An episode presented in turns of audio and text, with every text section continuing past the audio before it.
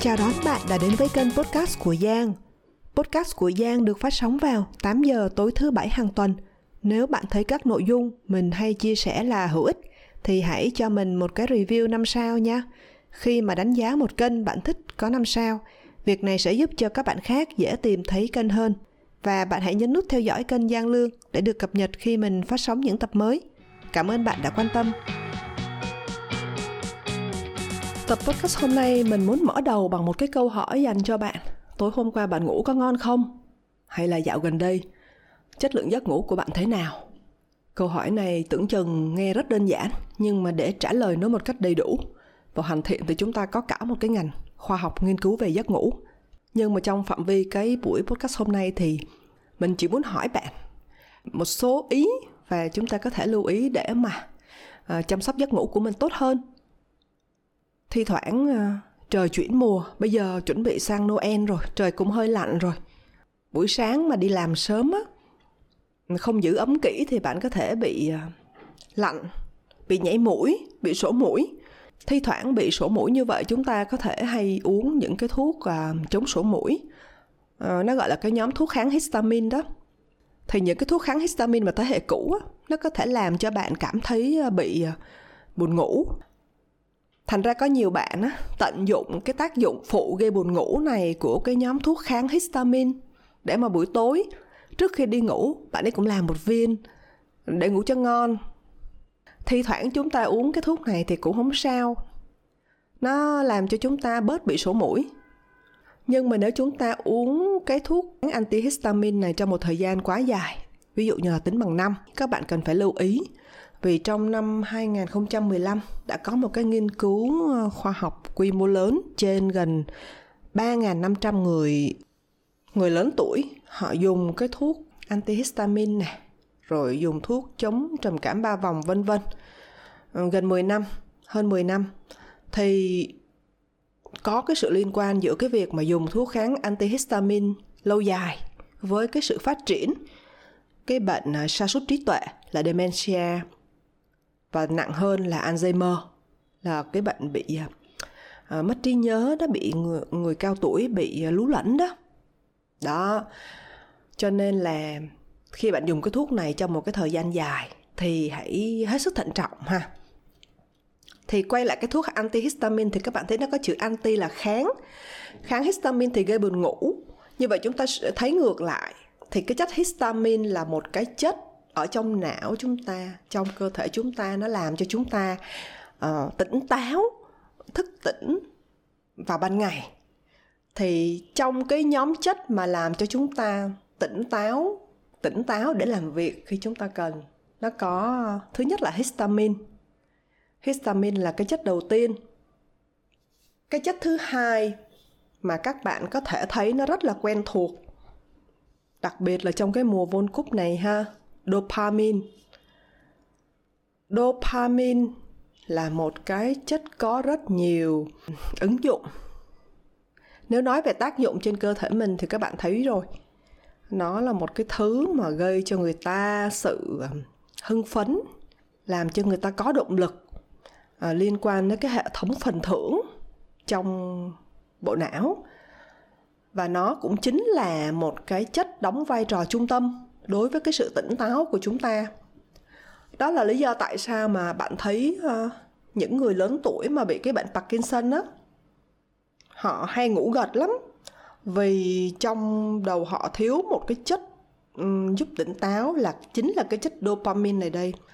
Thì họ thường phát triển cái chứng uh, rối loạn giấc ngủ cử động mất nhanh gọi tắt là cái uh, giấc ngủ AIM đó thì khi mà họ ngủ trong cái giai đoạn IEM thì tay chân họ hay cử động.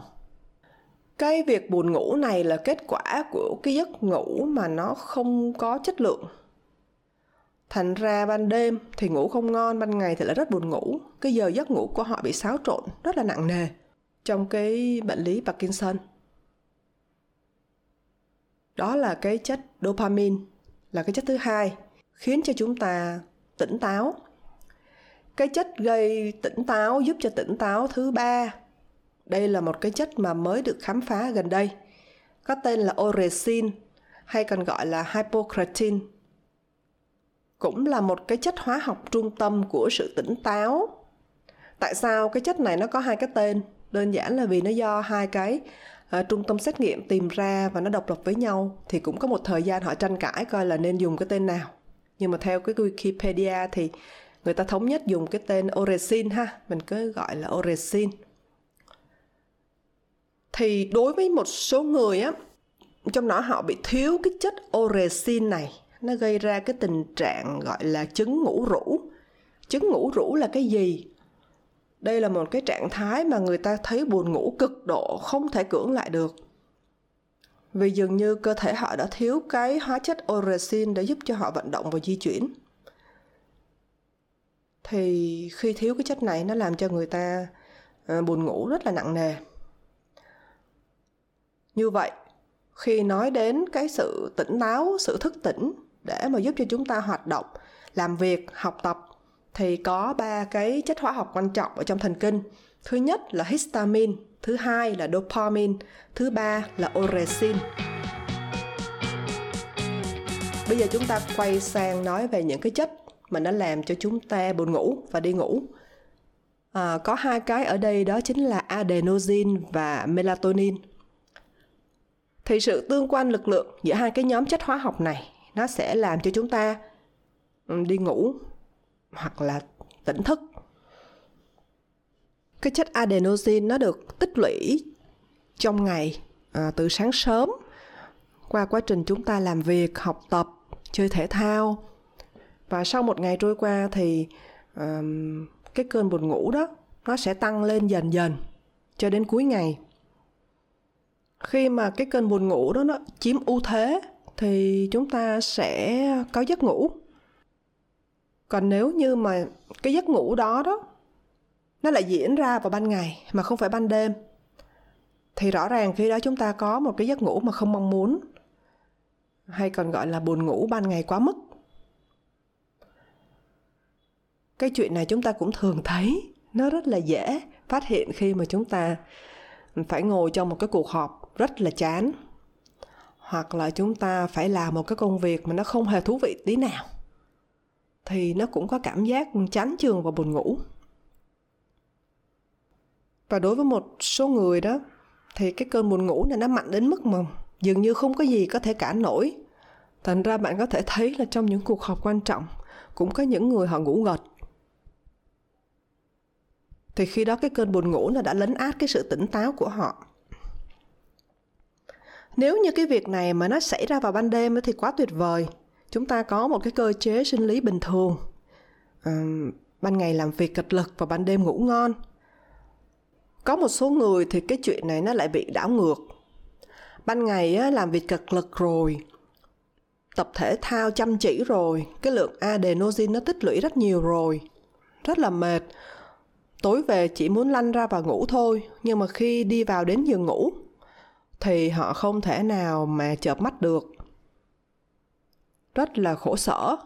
Thì khi đó cái lượng adenosine tích lũy cả ngày á, nó bị lãng phí nó không làm cho người ta ngủ được khi mà một người mà thức càng lâu, cái thời gian thức mà càng lâu, thì cái cơn buồn ngủ nó sẽ tăng dần lên càng lớn.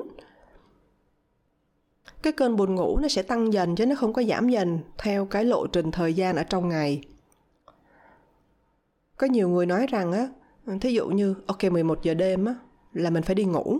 Nhưng mà nếu bệnh làm một cái việc gì đó hoặc là lỡ có đá banh, mà nó bị hút qua cái giờ 11 giờ đêm, thí dụ 1 2 giờ sáng, thì tự dưng lúc đó hết buồn ngủ thực tế là không phải vậy đâu. Nếu mà chỉ cần sau một lúc, như là bình thường thì bạn sẽ buồn ngủ trở lại ngay. Tại vì cái sự không buồn ngủ lúc đó nó chỉ mang tính chất tạm thời thôi, chứ bạn không thể thức quá lâu được. Thì cái sự tỉnh thức lúc đó có thể do một cái yếu tố kích thích nào đó. Bạn cứ thư giãn để cho nó trôi qua ừ, nhẹ nhàng và từ từ thì cái cơn buồn ngủ tự nhiên nó sẽ đến trở lại nhưng mà cũng có nhiều người, khi mà không ngủ được như vậy thì họ lại nghĩ ngợi. Họ lại à, có thể là lấy rượu ra uống, hoặc là dùng những cái thuốc gây buồn ngủ, nhưng là như là thuốc ờ, kháng histamine hoặc là thuốc ờ, chống trầm cảm, hoặc là đếm đồng hồ, hoặc là nghĩ về những cái chuyện không hay chính cái ờ, ý nghĩ, đi nghĩ lại nó cũng có một cái tác động khá là ảnh hưởng đến cái việc ngủ lại. Và đôi khi chúng ta tự tạo ra áp lực, chúng ta bị áp lực phải đi ngủ. Thành ra là càng để ý đến cái chuyện mà phải đi ngủ nó lại làm cho cái việc ờ, mà giấc ngủ tự nhiên nó lại khó đến một cách tự nhiên. Có một số cái ý mà chúng ta có thể lưu ý để mà cải thiện cái chất lượng giấc ngủ của mình à, ví dụ như là à, chúng ta cố gắng đi bộ từ 30 đến 40 phút ở ngoài trời nắng vào buổi sáng hoặc là đến gần trưa. Đừng có nắng quá thôi chứ nắng vừa vừa chúng ta vẫn nên đi.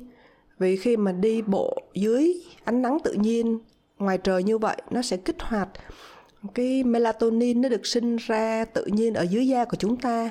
Thì tích lũy như vậy nó sẽ giúp cho chúng ta có được cái giấc ngủ ngon vào buổi tối. Thì đến chiều gần tối chúng ta có thể đi bộ lại một lần nữa như vậy. Cái ý thứ hai là nếu mà buổi tối mà mình đã khó ngủ thì chúng ta cố gắng tránh ngủ ban ngày. Như khi nãy mình đã chia sẻ thì cái adenosine nó tích lũy dần dần trong suốt một ngày và khi mà chúng ta ngủ thì cái lượng adenosine nó sẽ được tiêu thụ. Do đó nếu mà chúng ta ngủ trưa thì chúng ta đang tiêu thụ cái lượng adenosine đó. Và không có đủ cho buổi tối. Thành ra là buổi tối mà khó ngủ rồi thì ban ngày chúng ta tránh ngủ. Cái ý thứ ba là chúng ta cố gắng thức dậy vào cùng một cái khung giờ mỗi ngày. Ví dụ như 6 giờ sáng, hôm nay chúng ta dậy thì ngày mai cũng vậy, thành một thói quen như vào một cái đồng hồ sinh học. Chúng ta cố gắng tránh mà thay đổi quá nhiều. Hôm thì 5 giờ, hôm thì 6 giờ, hôm thì 7 giờ. Đương nhiên là có những khi mà chúng ta phải đi công tác đột xuất thì cũng khó mà tránh khỏi cái giờ giấc nó bị xáo trộn. Còn buổi tối, khi nào chúng ta đi ngủ, chúng ta chỉ bước vào giường ngủ khi chúng ta thật sự là buồn ngủ. Chúng ta cố gắng tránh cái việc là vô trong phòng ngủ leo lên giường xong mở tivi coi. Coi một cái phim hành động nó quá hay đi. Coi xong mà thức đến sáng luôn. Hoặc là um, leo lên giường xong rồi mở điện thoại chơi game. Hoặc là coi tiktok. Say sưa mấy tiếng đồng hồ luôn. Thành ra chúng ta cố gắng cái giường ngủ. Um, chỉ nên dùng để ngủ thôi. Ý thứ tư là chúng ta cố gắng tránh cái cà phê và trà, tránh uống cà phê và trà trong khoảng 8 đến 10 tiếng trước khi chúng ta đi ngủ. Nôm na là sau giờ trưa thì chúng ta đừng uống trà và cà phê nữa. Nó có một cái app tên là Reverie. Đây là một cái cách mà người ta hướng dẫn một người tự thôi miên để đi vào giấc ngủ. Thì bạn có thể tham khảo để dùng nó hai ba lần một tuần. Và một cái ý tiếp theo là khi mà chúng ta đi vào cái phòng ngủ thì cái phòng ngủ quyết định đi ngủ rồi thì cái phòng ngủ phải được tắt hết đèn và cái đạt được một cái độ tối rất là rất là tối. Thì khi tối như vậy, cái hệ thống thần kinh của chúng ta nó không có bị kích thích để mà thức. Thế thì chúng ta kiểm tra cái độ tối của cái phòng như thế nào? Bạn tắt hết đèn và đóng cửa bạn đưa cái bàn tay lên trên trước mặt. Nếu mà lúc đó mình vẫn còn thấy cái bàn tay thì tức có nghĩa là cái phòng của mình chưa có đủ tối. Thì mình phải um, điều chỉnh sao đó cho nó đủ cái độ tối tối nhất có thể. Nếu mà khi mà bạn đang ngủ vào nửa đêm á có tự nhiên bị tỉnh giấc mà không thể nào ngủ lại được thì uh, ở trên youtube nó có mấy cái mấy cái ờ, bài hướng dẫn về cái yoga non sleep deep rest NSDA đó, bạn có thể mở lên và thử làm theo. Nhưng mà nhớ là có mục đích làm theo cái cái người ta hướng dẫn thôi à, đừng có đi lướt qua những cái chương trình khác và rồi tới sáng luôn không ngủ.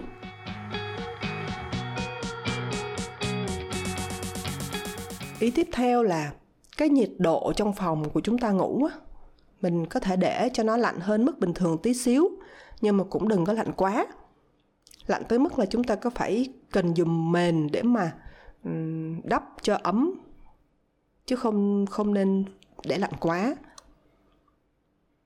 Và một cái ý nữa là nhiều bạn à, khi mà uống rượu vào uống bia vào thì thấy buồn ngủ. Cho nên là khi mà để ngủ ngon thì mấy bạn nghĩ là uh, uống chút rượu vô để cho nó ngủ ngon. À, thực tế là ờ, đúng uống rượu, uống bia vô, có khi là nó làm cho mình bị ríu mắt lại và dễ buồn ngủ. Nhưng mà cái chất lượng giấc ngủ khi đó nó sẽ rất là tệ. Tệ ở cái chỗ là khi mà thức dậy vào ngày hôm sau, bạn lắng nghe cơ thể như thế nào là bạn hiểu cái chất lượng giấc ngủ trước đó. Và một cái điều nữa liên quan đến cái cái sắp xếp đồ đạc ở trong phòng. Nếu có thể thì chúng ta hạn chế tối thiểu những cái đồ vật đặt ở trong phòng ngủ đặc biệt là cái tivi nếu có thể thì không nên để tivi ở trong phòng ngủ hoặc là những cái thiết bị điện nhiều. Và cái giường ngủ của chúng ta cũng vậy. À, cái nệm mà chúng ta nằm á nó phải có một cái độ cứng phù hợp. Vì nếu như mà cái nệm nó mềm quá thì nó sẽ bị lún cái lưng của bạn khi nằm xuống nó cong và cái lưng nó không được thẳng. Sáng bạn ngủ dậy bạn dễ bị đau lưng. Và kỹ hơn và chi tiết hơn nữa là kể cả chất lượng của cái bộ ra trải giường hay là cái gối mà chúng ta dùng. Cái cái uh, bao gối. Thì bạn thấy là những cái uh, loại bao gối ra giường uh, chất lượng cao thì cái mật độ dệt của cái vải á, nó rất là khít và nó dày. Để anh chi? Các bạn biết là trong nhà chúng ta nó có những cái um, cái con vi sinh vật nó gọi là rệp nhà đó nếu mà cái cái ra trải giường nó thưa quá, nó mỏng quá, thì những cái con này nó có thể đi vào trong khe của những cái vải đó và nó ở trỏng mình đâu có thay ra giường mỗi ngày được. Đâm ra là nếu mà chúng ta dùng những cái strap giường mà có cái sớ vải nó quá thưa thì thì những cái con này nó dễ sinh sôi, nó ở trong đó, làm cho người ta dễ bị dị ứng, bị ngứa ngáy khi ngủ. Và chúng ta cố gắng vệ sinh cái phòng ngủ nó gọn gàng, ngăn nắp, sạch sẽ thì nó sẽ tạo cho bạn cái cảm giác dễ chịu. Nó cũng ảnh hưởng ít nhiều đến cái việc ngủ ngon. Nếu bạn có thêm những cái à, ý tưởng, những cái kinh nghiệm nào giúp đỡ và chia sẻ cho những người khác có thể làm cho họ ngủ ngon hơn thì bạn có thể nhắn tin cho mình biết với. Cảm ơn các bạn rất là nhiều đã lắng nghe tập podcast ngày hôm nay xin chào và hẹn gặp lại bạn vào tuần sau.